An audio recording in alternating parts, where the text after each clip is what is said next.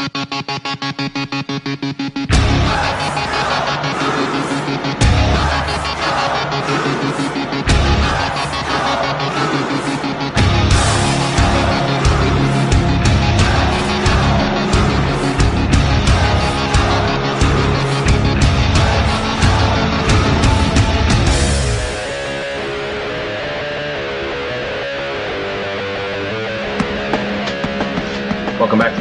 Hockey Podcast. Your host Jason, along with Chris. Yo. You know, from uh, coast to uh, well, Midwest to coast. Chris is uh, currently in uh, New York. New York City. Uh, Chris is finishing up your work year, which is good. Yep. And, uh, my window and see Madison Square Garden. which is pretty nice. Yep. So- Unfortunately, there are no games there. Yeah, that'd be nice to go. Uh, that's that's one of my uh, places I'd like to catch a game eventually. I've uh, I've never seen a hockey game there, but I saw ACDC perform there two years ago. So I have Nice. been in MSG, but just not for a game. Yeah, on my bucket list for one game to eventually see. Uh, figure that like the Northeast, like it's like it's so condensed there. Like if was there ever a road trip in that area and I could like swing it, it'd be cool to do a couple of games in the Northeast, like uh, New York, Boston ish area. Well, I another mean- one I do. Just between you know Boston and New York, you could catch four games in four nights if you wanted to. Yeah. Yeah, You figure you've got, I mean, Islanders. New York City, you've got the Rangers, you've got the Islanders that play in Brooklyn, you've got the Devils that play just across the Hudson in New Jersey. I mean, that they're practically a New York City team as well. You've got the Bruins up in Boston, which is a couple hour drive. Uh, if you wanted to, you could drive to Philly, you could drive to DC. Um, you know, you could go a lot of places. yeah. So a lot of options. Uh, that'd be cool one day to do that because we have to uh, dream of that because right now this team is. Uh, I don't know if you heard this before. I'll say this before. Pretty much hot garbage. Yeah, man, it's um, you know, you and I have talked about it that it's getting harder and harder to do these podcasts every week because it seems like there's less and less positive things to talk about. Uh, and- this week is uh, is yet another case of that. You know, we every time we think this team has bottomed out, they find a way to go hold my beer, watch this, Yeah. and uh, and put on an even more spectacular crap show than we've seen before. And like we said, like I was, we were talking off uh, off air, we were just saying like this was more entertaining. What's going on off the ice? There's much more news off the ice than there's on the ice right now. Um, and especially this week, there's a ton of stuff happening, especially um, within the last two days. We're recording on the uh, 11th here, so uh, goaltending changes, fights at practice, uh, players calling out each other. Yeah, Uh, I've been waiting for this. entertaining. Uh, I, I figured that we were going to get to this point, uh, and I'm actually kind of happy we are. And we'll talk about it more when we get to that point of the show. Um, but I had a feeling that it was not an if, but when this was going to happen. And now that it has, I think we're going to start seeing uh, the reality of what the players on this team are made of. Yeah. So uh, a ton of stuff to go over. So we're going to do game recaps. We're going to do all your Blues news that's off the ice, all the crazy stuff that's been going on, and then we're going to wrap it up with our uh, nomination, our our, our first in, not first inductee, first inductee of this season of the uh, Blues uh, Hall of Shame. So a co- close contest. It's down to the wire, honestly. When I checked it today, so couple guys are at 32 and 33 percent. So it's between Wow. two guys right now. So uh, neck and neck. neck and neck. So a couple of people put in their votes, which kind of sw- swayed the vote. After that, I've been che- I'm going to check it in a little bit here, just to leave it till last minute, just Cool. to see who we get last uh, last second votes in. So Blues are playing Florida currently, and they're down one to nothing as I'm seeing in about the I'm middle of the second. losing.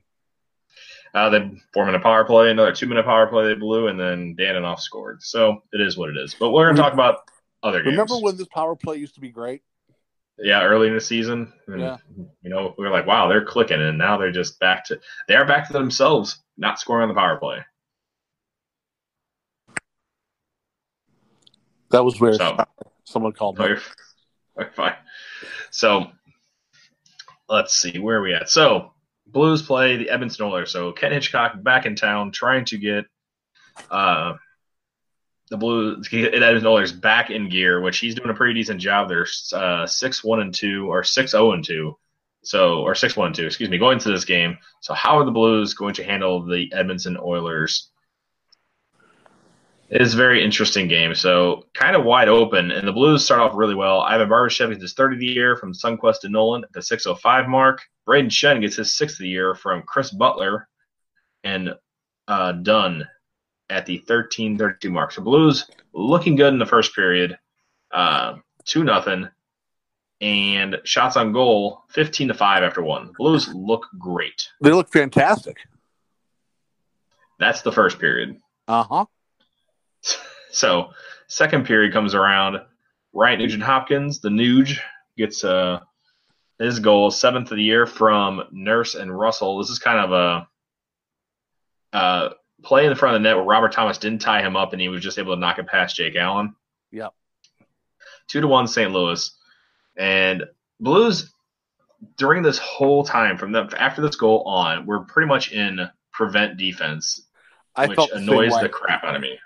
Yeah, I you know, and again, I think we'll get into this as we talk about things that have happened in the last 48 hours with this team and players and and different comments. But you're right. I think this team has shifted, and it's it's very relevant when you watch them. They they play not to lose now instead of trying to play to win the game. It's playing not to lose and not to make mistakes. And when Yeah, you afraid play that way, yeah, when when you play that way, regardless of if it's a single sport or a team sport, all you're going to do is make more mistakes. You have to play your game. If you try to get out of that and, and play a prevent, it's never going to work. Yeah. So in the second period, it's 17 to 7 Edmonton in shots. Uh, so the Blues, mind you, after this goal, uh, this is a very interesting play. So Vladimir Tarasenko gets whistled for goaltender interference. He is cross checked into the goal by Benning, Matt Benning. Yep. And the ref said that he interfered with Talbot, and Zach Sanford had the puck and shoots it into the empty net and he had a goal but was waved off due to the interference. A lot of people around the NHL, when I was listening to this on NHL radio the next day, a lot of people were said they wish there was a way to review this because There it was to be. blatantly obvious that he got pushed into pushed into the, the goaltender and had no way of getting around him. He hundred gets percent. called, and the goal's weighted off. Edmonton goes on the power play. Instead of a three-one game, it's a two-one game, which makes a huge difference here in the third period because I called it. I said it's going to happen in the last minute of the period, and it's going to make me all upset.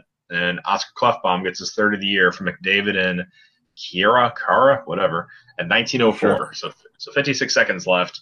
Uh, pretty much a shot from the point that there's like 30 guys that seem like in front of Jake Allen, and there's Yeah. no way he saw this. And um, Tarasenko was late getting out on the point man, and Klefbom was able to hit a shot in after they pulled the goalie. Uh, mind you, Talbot did make some pretty good saves in the first period to hold them in because he uh, the Blues are pressing that whole first period. I don't want to get past and say the Blues played an extremely bad game here, but the first period they just they just took the. If, tell me if you've heard this before. Took their foot off the gas. Uh, that that more than anything else is the thing that infuriates me. I mean, I think that the, the stat they showed at the end of this game was this was the fifth time the Blues have blown a two nothing lead. Sixth Yep. time, fifth or sixth. Fifth or sixth, yeah.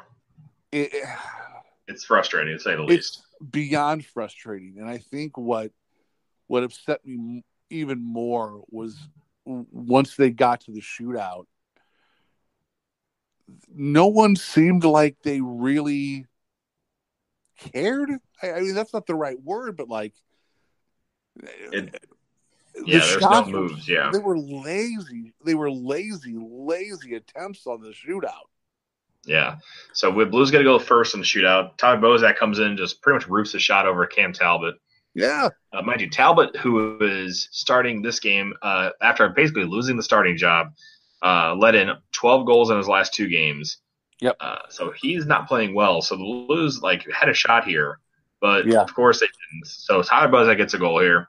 Uh, the Nuge comes down and gets a pretty nice looking goal here. Just didn't really make a move. Just roof, just shoots it past Jake Allen. makes Uh, Jake high- Allen look stupid. high high glove side, which is kind of a norm. Uh, comes in and tries going five hole and just barely misses it.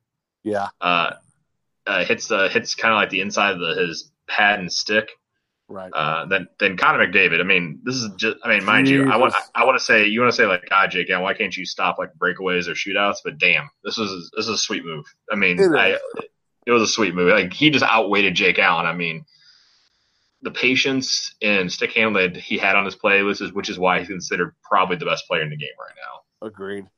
So, and then Brayden Schenn had a chance to tie it and uh, a save by Cam Talbot.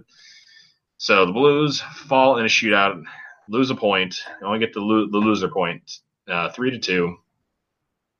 On to the next game against the uh, Winnipeg Jets in Winnipeg. Uh, one team that's playing extremely well right now. They're getting uh, their big defenseman Dustin Byfuglien back. Uh, so you're like, okay, well, it doesn't line up for the Blues for this to be a really good game. And keep in mind, the last time he played the Jets, Laine hung five on us. Yeah, so uh, the Blues made a very good effort in this game to stay on Patrik Laine and get under his skin. Uh, there was a lot of cross checking on slashing, Yeah. uh, just basically annoying the crap out of him. And I mean, it took him off his game because he was he only had three shots during the game and two were blocked. So you're Correct. talking you held a guy who had five goals the last game and five shots to three shots and two of them were blocked. Yeah. Um, and uh, luckily, the only thing, only thing I can report from him is Colton Parayko gets a bomb of a goal, his fifth of the goal, fifth of the season on the power play at the 14:56 mark of the second period from Shannon Perron. Jake Allen holds the fort down. Uh, the Blues play a really strong uh, defensive game. I mean, it's just one of those things where it, it, it's a game that I love to watch, but also frustrating as hell because you Yeah. see him play like this, but then you see him not play well, which is exactly what happens the next game. It, I it's happened at least four or five times this year where they played a really Oh. strong game. And like, all right, well, maybe this team's getting back into it, and then Yeah. nothing. You know, So I, 26 saves by Jake Allen. I I look at this game and it's like you know it was what a week and a half ago where this team or the Winnipeg Jets came into St. Louis and put up eight on the Blues and, and won eight to four I think eight to three Yeah. I think there might have been a garbage time goal and it was eight to four regardless they hung eight on us and um, you turn around and you shut them out in their own building and it's it's been my complaint And was voted the year. one of the hardest was one of the hardest. Uh, build- I think it was voted one of the hardest uh, places to play by the players. So Yep. And this is the thing that frustrates me with this team is that there you never know what you're going to get. Like if you look at the, the the games that this team has won, they have not been against cupcake opponents. Like yeah, we have a win against Chicago, but this is a team that's beaten Nashville, beaten Winnipeg, beaten Toronto. Um, they they've proven that they can beat the top teams in this league and then they turn around and just lay gigantic eggs against teams that they shouldn't be losing to. When you when you get shut out by the Kings, when you lose multiple games to the Hawks, when you're when you're losing games to teams that you know, especially in the case of the Kings, are the only team below you in the standings. It, it, I don't understand this team at all. I don't know how they can be so up for one game and then so not present the very next day.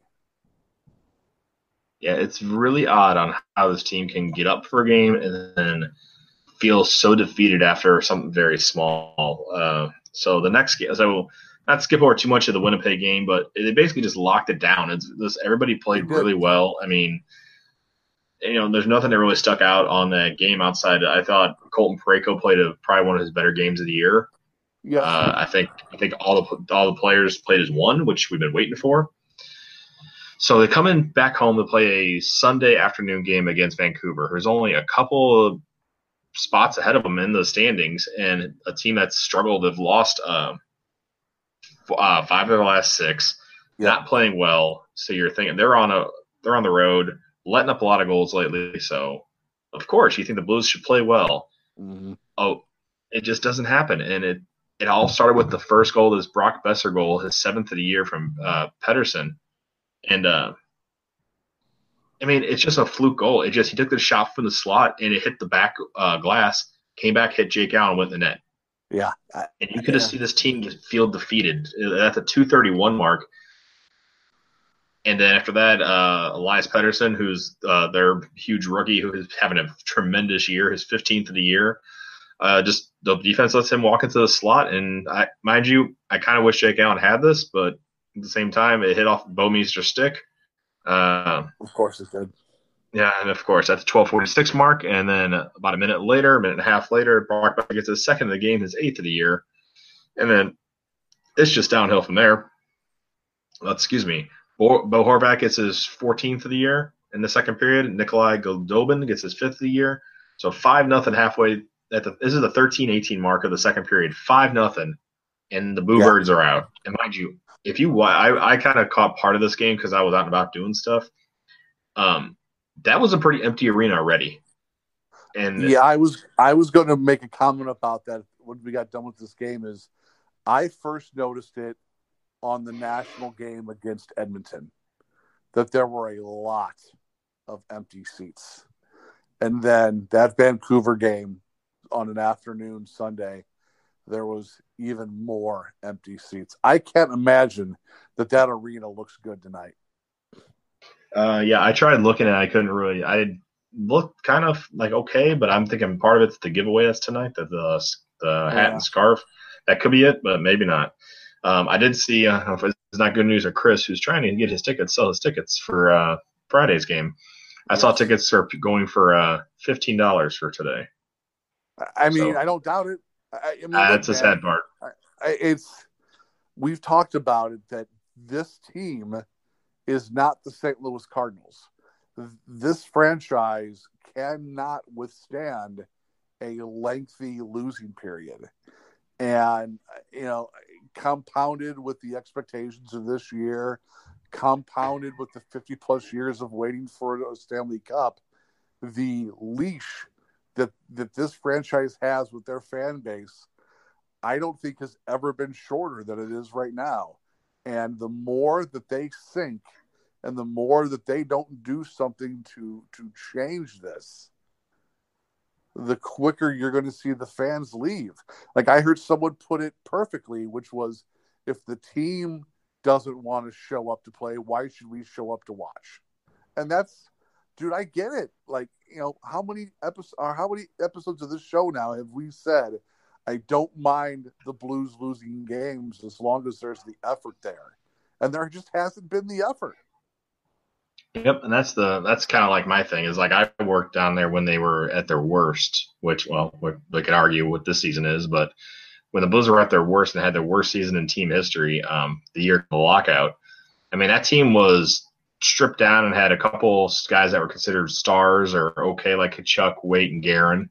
But outside of that, there wasn't much behind that and much, much youth after that because that team pretty much didn't have anything. Um, yeah, they worked hard but they just like were outclassed most nights. And that show, I mean, when you're saying an arena had maybe six thousand people in it on a Saturday or set, you know, Friday night or something like that, it was, yeah, it wasn't great, but at least you watch the game and there would see like there'd be guys that'd be busting their ass, but you can tell like when you, it's a guy who's in the fourth line and he's on the second line of your team, you know, yeah. that's not great, you know. Agreed. Um, so and that just hadn't shown up. And that kind of came out in this post game. And that's why we're going to get into a lot of the news off the ice now because a ton of stuff happens off the ice. And yeah. I thought this was just telling on how this season has gone.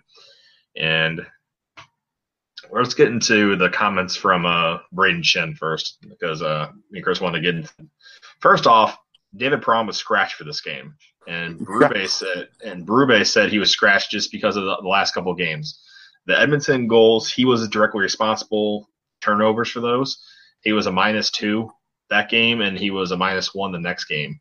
Uh, or excuse me, he was uh, negative before that game. He was even, but had turnovers. So he was right. sat this game. And so part of me is like, okay, they're sitting veterans. Okay, I guess. I didn't see Perron as that bad, but that's me. Agree. He's out there uh, trying. Yeah. So, but like I did, I, I did see the turnover. So I guess you know you got he's trying to in, you know instill a culture that you need to be responsible. I guess so. Right. I'll give Berube that. I guess so. Anyway, um, so Steen made a comment after the game, and I'm going off Luke Korac's Twitter right now. So he just says how Brain Schenn is visibly upset right now. Um, see, Schenn said they come to see us play, talk about the fans, they pay to see us, and they put on multiple times put out poor performances on the home ice. We're a fragile group right now. And I'm like, crap. That's uh, True. you don't want to hear. Play, yeah, it's true. The sad part is like you when management says that, and then you hear players starting to say it. It's it's bad because after that first goal, it was like, here we go. You could tell like Mhm. it's one thing when fans say it, but when players think it, it's Yep. that that's that's a culture thing. That's yes, it is. it, it's ready to need to be blown up, but we'll get into that. Steens just comes back and says, right now we're not committed enough to uh, what we want to accomplish. Uh, so I'm trying to get to all things. So Schenn Schenn's answer the question when what told what Steen was told, Blues are missing a day to day commitment. That's a question for him. I don't know. I don't know. Maybe he can have an answer for that. Unquote. I mean, look, I said that last year when this team went through a slump, uh, and it's it's again this season. The fact that you have a player like Brayden Schenn, who's a year and change into his tenure with this team, and seems to be the most aggravated about what's happening, is very telling about the attitude in that locker room. You know, he has nothing invested in this team compared to some of these guys who have upwards of five, ten plus seasons under their belt. But he, Brayden Schenn, is front and center when it comes to answering the questions and leading by example. You know, he got into a fight. He's gotten into fights this year and last year to spark the team. He's always in the middle of things when it comes to, you know, mixing it up and stuff like that, and he produces. There's a lot of people on this team who would be considered core players or veterans on this team who you can't say that about. And I have absolutely no problem with Brayden Schenn calling anybody on this team out, especially when you consider someone like uh, like Alex Steen, who you and I have talked about numerous times. It always seems that when there is a problem in the locker room between players, it's always between Alex Steen and somebody else. He always seems to be the common denominator. Yeah. I heard an interesting uh, story today. I figured I'd relay to you, and I'll relay on here because that's obviously I found it on Twitter, so it's out there. Um, supposedly, rumor after Hitch got fired, um, people are talking about Steen and being a quote unquote cancer in the locker room. Like I said, we don't know, but like you just said, every time something comes up, it's weird that he is uh, his name is thrown in there quite a bit. Mm-hmm. So one of the things I wanted to bring up was let's see, the story says apparently Bernie Federko cor- uh, cornered Alexander Steen and chewed him out. Was this Because recently? Uh, apparently, no, it's when when Hitch got fired last season. okay. Apparently, supposedly Steen was the driving force behind that. Okay. That's that's all the story of that it said on Twitter, and then people kind of said, "Yeah, I heard that too," or "That doesn't surprise me," or something like that. It's that's an interesting kind of story that came out. Who knows if it's true? I'm not saying it is. It's just rumor and conjecture. Like I said, anybody can say anything on Twitter nowadays, so that could be thousand percent lie. They'll just make Alexander Steen look like a bad guy. It could Well- be hundred percent true, and he is a bit of an asshole. I don't know. I So- mean, look, it, it falls in line with all the, the other stories that you hear about him. You hear that there's a problem between him and Pietrangelo. You hear that he's been extraordinarily upset and jealous that he did not get the uh, the captain's C when uh, when Backes left. Um, you know, you hear all these stories about him having issues with other players, and I am a firm believer of where there's smoke, there's fire, and um, these can't all be untrue. You know what I'm saying? Like they may not all be exactly what we hear, but for it to be like a nugget, like a nugget so many different stories that all involve the same guy, there has to be something there to it. Yeah. So immediately after the game, uh, Jordan Binnington is called up, Yep. and uh, uh, all of us are like, "Huh, that's weird," because Allen got pulled after three goals, and Chad Johnson let the other three in. And it's like weird. I don't think anything else happened during this game, so I don't know what else could have happened. And um, nothing was really said. Binnington was called up, but Belay was sent down. So there's no goaltender activity that night. So we're talking the game ended about five o'clock Central Time or so. So nothing that evening comes out that nothing has moved happened. Yep. Um, all of a sudden in the morning, um, the first kind of inkling that kind of came out was uh, I saw the fan cave people tweeted out and said the Chad Johnson signing was canceled that night, and they said wherever Chad winds up, we wish him luck, which makes which makes you think, huh, that's weird. And then lo and behold, about 20 minutes later, Chad Johnson's put on waivers to get sent, basically sent down to the minors. Uh, maybe somebody will pick him up. So uh, the answer is somebody did pick him up. Um, Anaheim Mighty Ducks picked him up today. Yep. Uh,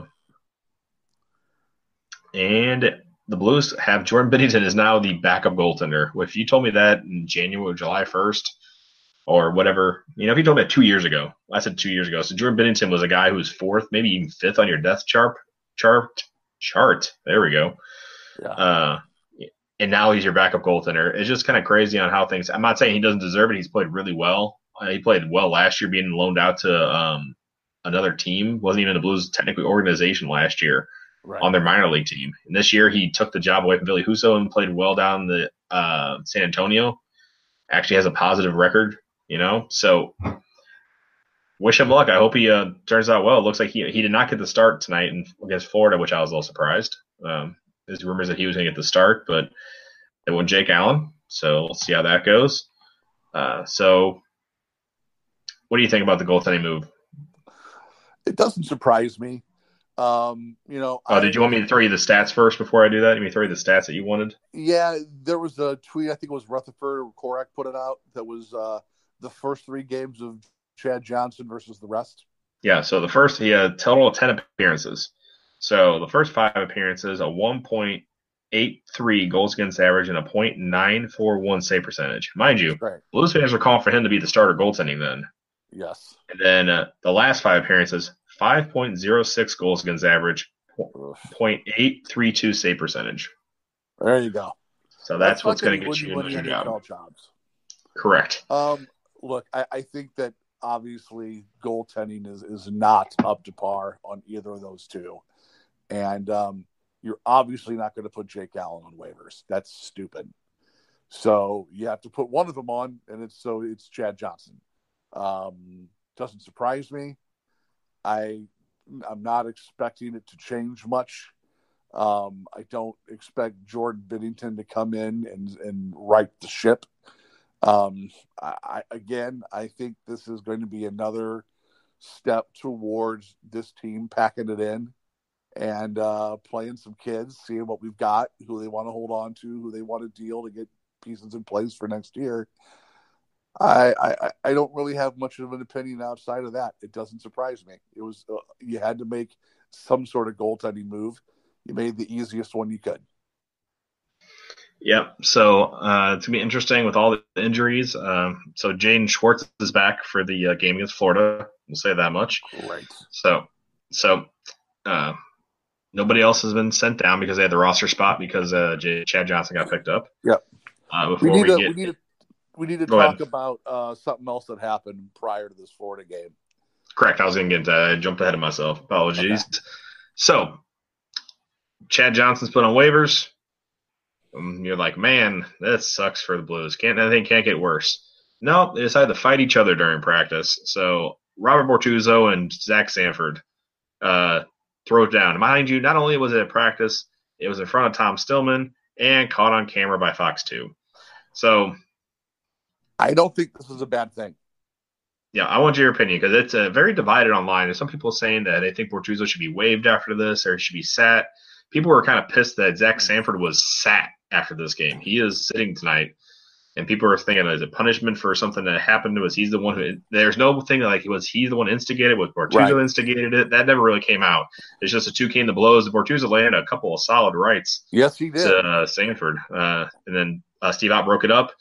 Uh, and so it wasn't on the video, but afterwards people tweeted out that uh, Sanford threw his stick and helmet as Bortuzzo skated off the ice after that. Uh, he threw his stick and helmet at him uh, and was still pissed. Apparently, they worked it out according to different sources today. I think Strickland said something. right. Uh, I think somebody else said something that they worked it out or whatever. But uh, Ott had a long conversation with Zach Sanford, who was on the ice today, and uh, Party's telling him that he was getting sacked tonight.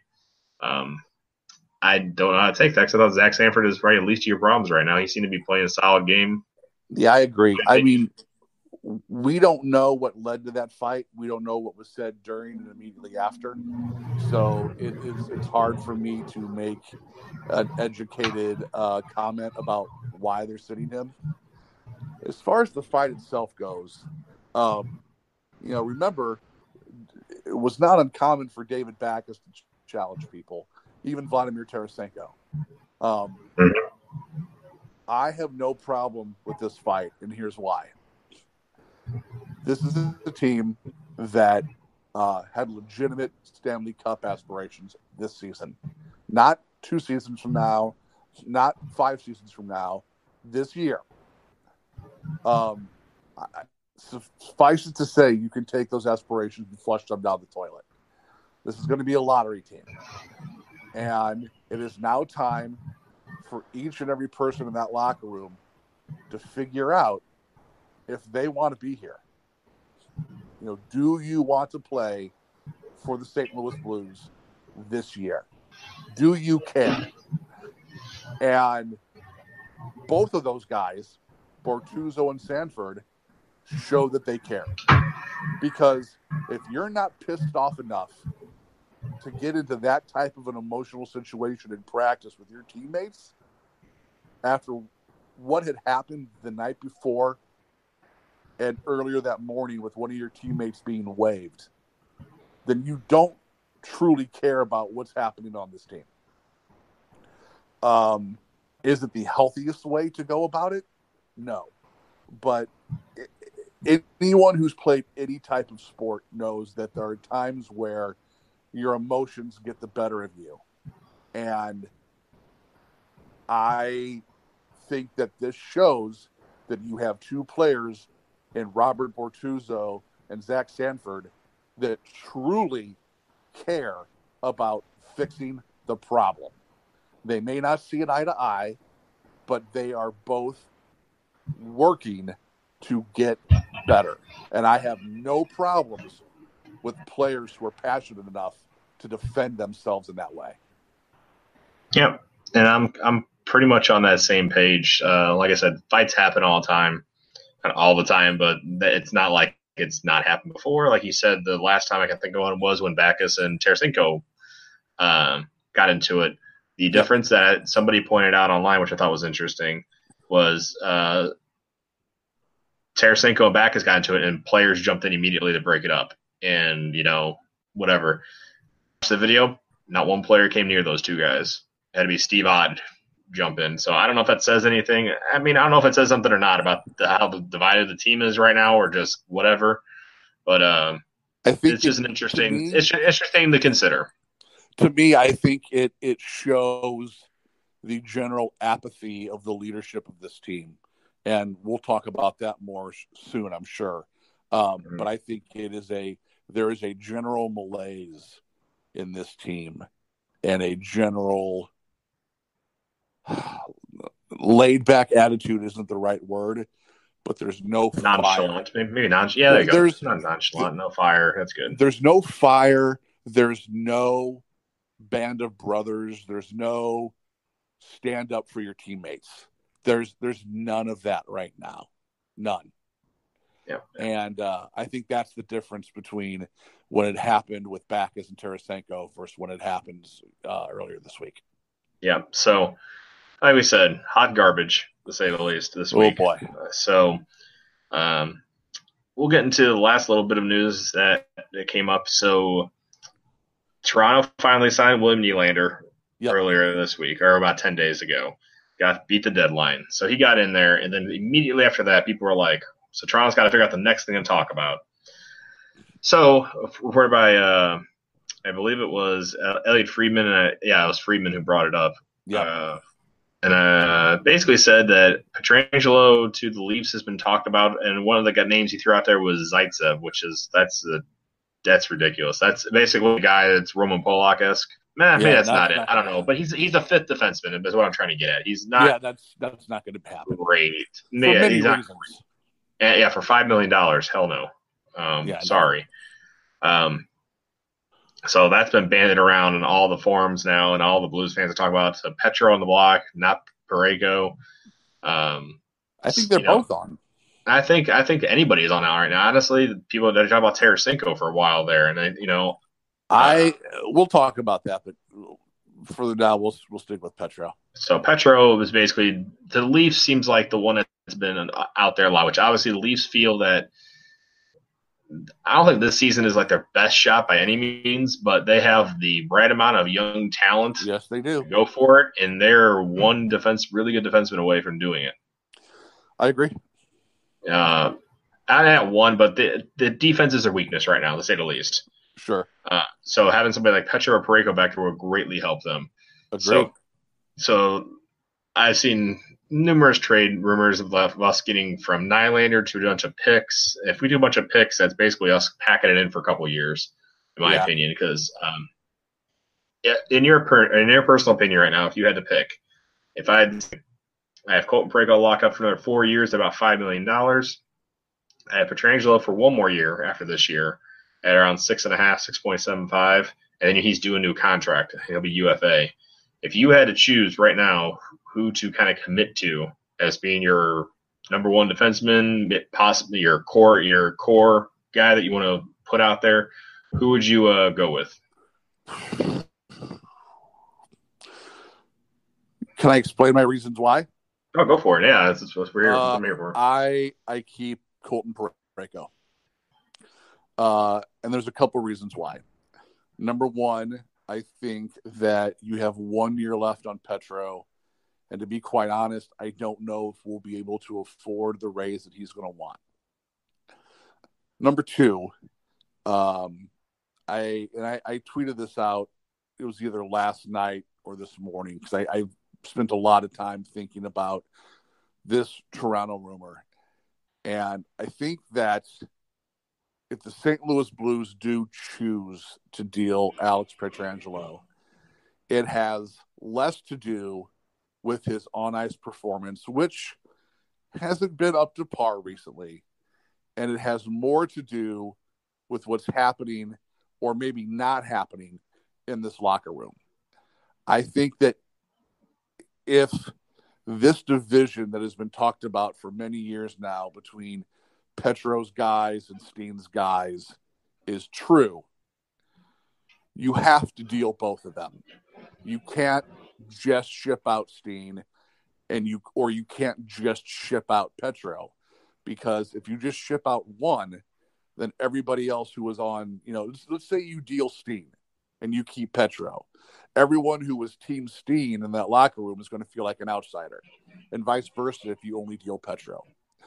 Um, thirdly, and I think most importantly, is the fact that the decay in that locker room since he has taken over has been rapid. We have gone from a team, and Jamie Rivers tweeted about this yesterday, I believe, that when you walked into the St. Louis Blues locker room for years, for decades, you knew that you needed to lace them up and you needed to get after it win or lose, you needed to go out there and play your ass off and be prepared. Because if not, you are going to be held accountable, not just by ownership, not just by fans, but by your fellow teammates. That is not the case anymore, um, as as made evident by the numerous terrible performances you have seen on home ice. Alex Pietrangelo, where are you? Where are you in the media? Where are you with the press? Where are you in your own locker room? No one hears from you. No one talks about Alex Pietrangelo talking to other teammates or holding teammates accountable. I have nothing wrong with Alex Pietrangelo as a player. I think he is obviously a very strong defenseman. He's always in the talk for Norris trophies. I don't think Alex Pietrangelo is a good leader. And I don't care if he keeps the C or loses the C. I, I, I don't think that that letter means a hill of beans to people who actually play the game. I think that that is something outward for the fans and for everybody else. But to be honest, I don't think the players truly give a damn who has the C on the front of their jersey. Leaders lead. They don't need a letter sewn onto the front of their jersey to do it. And Alex Pietrangelo does not lead this team. Uh, I'll, I'll, go back to a game where it really kind of like I had that slap myself in the face moment of like, oh, he's weak. And that was, was it last year or two years ago where I think it was against the Sharks where he got put into the corner and dropped and the dude sat on him? And not only did Petro not push his way off or push his way out from underneath the dude who was sitting on him, when he got up, he didn't even get in the guy's face. Uh, it was Jamie Benn against Dallas. It was Dallas, right? You're right. You're right. And I'm sorry, but that's not what a leader does. He's he's and I look, dude. I, I don't know the guy, and I'm not saying he's a bad person, and I'm not saying he's a bad hockey player, but it is very evident that this team has taken on his personality, and he is a very well. The game's over. We didn't do good. On to the next type of guy and um, that's that's got to go. And and and I think that if they have to deal him to shake it up, because I'm telling you right now, man, the way this team's playing, trades are coming, and it's not going to be Jordan Schmaltz. It's going to be somebody big. It's going to be a big, big trade. And if you get rid of Alex Pietrangelo, you're getting rid of your captain, you're getting rid of a core guy and you're getting rid of a big name in one move. And, I'm telling you, there's a market for him, and he's going to get a lot in return. So I think for all of those reasons, monetarily, leadership wise, everything else, I, I, I keep Parayko and I say it's been a good run, but it's time to go to Alex Pietrangelo. Uh, yeah, I'm not too far off of that because I think also he'll fetch a better return uh, for what you need. Um, for example, I I still think if you get Parayko, I think you can get somebody like uh, honestly, and this I don't think it's very far fetched. I think somebody like William Nylander, if he goes to Toronto, that's the guy that you have to go after. Agreed. I mean, you're not you're not going to get Auston Matthews or Mitch Marner. No, no, you're not. Or nothing like that. No, sorry. Like as much as I would love to have either one of those guys, I think they're going to throw all the money at those two guys because they're both, mind you, I think all these three guys are special talents, but I think out of their guys that they could move, I think uh, Nylander is the most move, the most movable without disrupting things. I think he can slide Kapanen into this spot and be okay. I agree.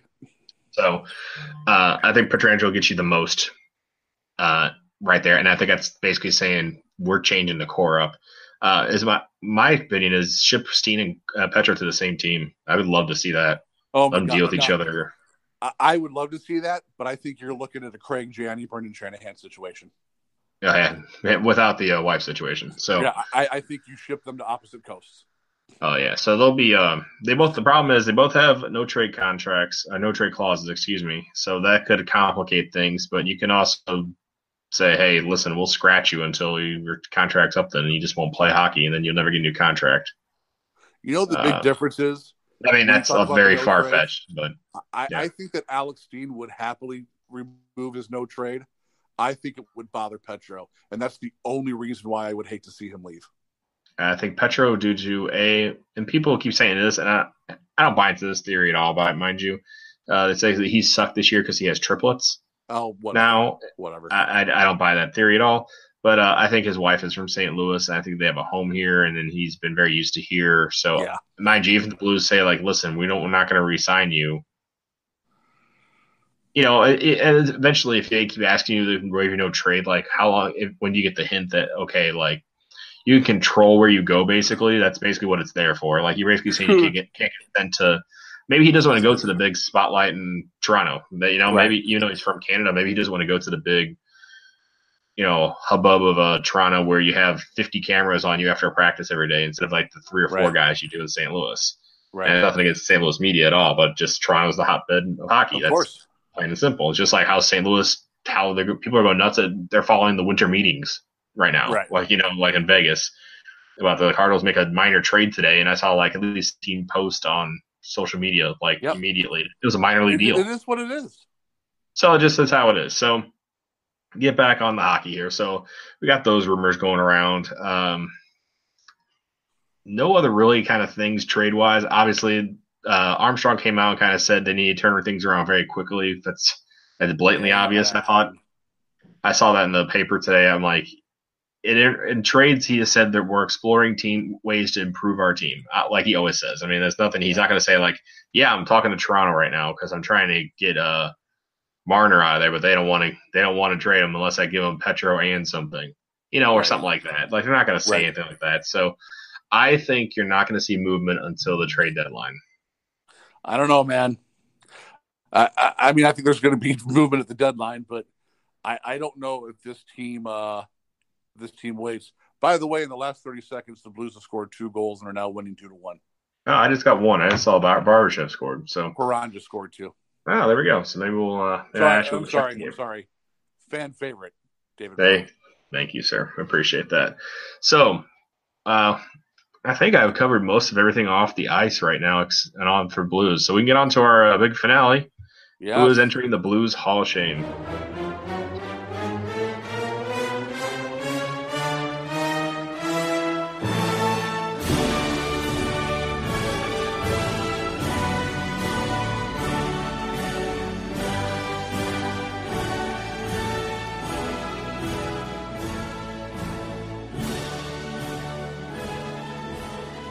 Yeah, with that music, and it is time for our latest inductee. So we narrowed it down last time, so we had four nominees come up, and we put it out there for everybody to vote. So we had 102 votes. Let's count them down from fourth to first. So fourth to first, and with me doing math, that should be pretty easy. So I we got a lot of crap for this one. I don't know if you followed this one. A lot of people give me crap for this uh, nominee. Was Jon Casey got the least amount of votes, seven percent. Uh, oh, a lot of hey, people. look, he was he was a fine goalie. He's on there for one reason, and we talked about that. Yeah, I saw a couple people say uh, they should have put somebody like Wayne Gretzky or Murray Baron in there because they're more at fault than Jon Casey on that goal. Uh, I just respectfully, I disagree. Yeah, I say I say when you see it when you see that you don't see you might see Murray Baron. I'll say that much, but you don't see Wayne Gretzky not back checking. I, I understand that point because I have problems with that too. But you see Jon Casey, Right, and also he's Wayne F. and Gretzky. correct? New whiskey out too, by the way. I heard that, so I have to check that out. So, uh, send us some Wayne if you're listening. So, uh, uh, convicted uh, felon Mike Danton, who came in at number three. Oh, Yeah, surprising. Uh, 26%. I am uh, mildly surprised at the third place finish. I thought he'd be a contender, honestly. I, I thought he was going to be one of the top two. Yes, so the, so the hate is strong for our second place one. So people have not forgotten. Um, Patrick Berglund, 30% of the vote. So people uh, Oh. still not a fan of Berglund, which I thought was very interesting. So a late. This is the thing is Bill Laurie was losing 33. Patrick Berglund was leading this morning, 33% to 32% against Bill Laurie. Uh, a couple tweets of people saying if you don't vote for Laurie, you people are idiots. It's I saw truth. from uh, I It's saw I saw I saw Tyler from Beyond Checkerdome say that. and A couple other people said that. So Bill Laurie surged ahead. I say surged ahead. He wins 37% of the vote. And Bill Laurie, you officially made us enter. Uh, we have to build a new wing of the uh, Blues Hall of Shame now to add own, our ownership wing. Bill Laurie. So Bill Laurie buys the team, spends a crap ton of money, and pretty much puts his team into a tailspin for a numerous amount of years. He does. I mean, look, you you can look directly at what he did when he sold off all the high price assets of this team to make it easy to sell, and it directly changes the trajectory of this team. You had a team that not too many years before the sell had won the President's Trophy with many of these same players. And I get that they lost in the first round, but this was a team that was winning games and you you get rid of Chris Pronger, one of the best defensemen in NHL history, safe to say. You get rid of uh, Pavol Demitra, who I say is probably up there with Brett Hull and Vladimir Tarasenko as far as the Blues' best goal scorers of all time. And you rip everything out of this team. You you make this team a bottom dwelling team for five years. I think. Yeah, for a handful they, of years. For before they finally bottomed out. And you know, you take a team that, you know, it took them back until 2008 to get back into the playoffs, but then they missed again the next year and then finally started to right the ship again. But you have to wonder what could have been had Bill Laurie not gutted this team for for for selling. Yeah, so uh, born in Missouri, more of a basketball fan than you could say uh, uh, hockey fan. Sure. So so he was uh, not as long as you thought. I was honestly I was no take it back. Okay, so here's what he when he bought the team. He pretty much bought the team in the heyday in 1999 yep. yep. when he bought the team. 99 to 2011, bought the team for 153 million dollars along with the Savvis Center. Uh, during this time, he tried to acquire a couple of basketball teams, if you remember. So, what yes. teams did he try to acquire? He tried to acquire three teams in three consecutive years. I believe he tried to acquire Seattle. As incorrect. Oh, I thought he, no, that would have been after him. Oh, jeez, and who would he have tried to acquire? Because who else? A, te- a, team that uh, a former a, a former let's put this way a former uh, sports owner owns now. That makes sense. The Nuggets. He tried to acquire the Nuggets, Denver Nuggets, in 1999. Okay. And then they did move, but he did acquire acquire the next year the Vancouver Grizzlies, who moved to Memphis. Right. So that's it. And, and then finally, he tried to acquire another team that wound up moving as well, Charlotte Hornets. The Charlotte Hornets, yeah, they moved. Who moved from New Orleans? All right, yeah. So he bought the team for 153 million dollars in 1999. Um, surprisingly, in 2003, so maybe they want to take this back. He is in the Missouri Sports Hall of Fame for a lifelong dedication and personal, personal contributions to the betterment of sports and spirit of sportsmanship as a wow, player, a coach, an executive, and benefactor. Yeah, about. So that. I don't know if you remember the other thing too, which I thought was kind of funny. He remember he uh donate was it him? He donated okay. He donated the twenty five million dollars towards uh uh Missouri Tigers to build the new sports arena. Yeah, wasn't it. Wasn't it his daughter who like? Yes, it was. Yes, it was. Who, who like was Got like having people do her? Yeah, had people doing her homework and stuff for her and stuff like that. Yeah, yeah. I think well, that was. I'm not 100 percent sure, but I thought that was the case. I can't find that on his uh, bio here, but yeah. So basically, 99 2000 owned the team for nearly 12 years. So, Mike, you said during the heyday, and then after the lockout, they he pretty much owned the team when they were pretty much at their heyday and their worst. So you can say yeah. he literally ran them into the ground. Well, now to be fair, I think the last few years that he owned that team, he was actively trying to sell them. It just correct. I would say I, I, would say I would say he's trying to sell for a handful of years there because it was after well, the 2005 2006 year, yes. wasn't it?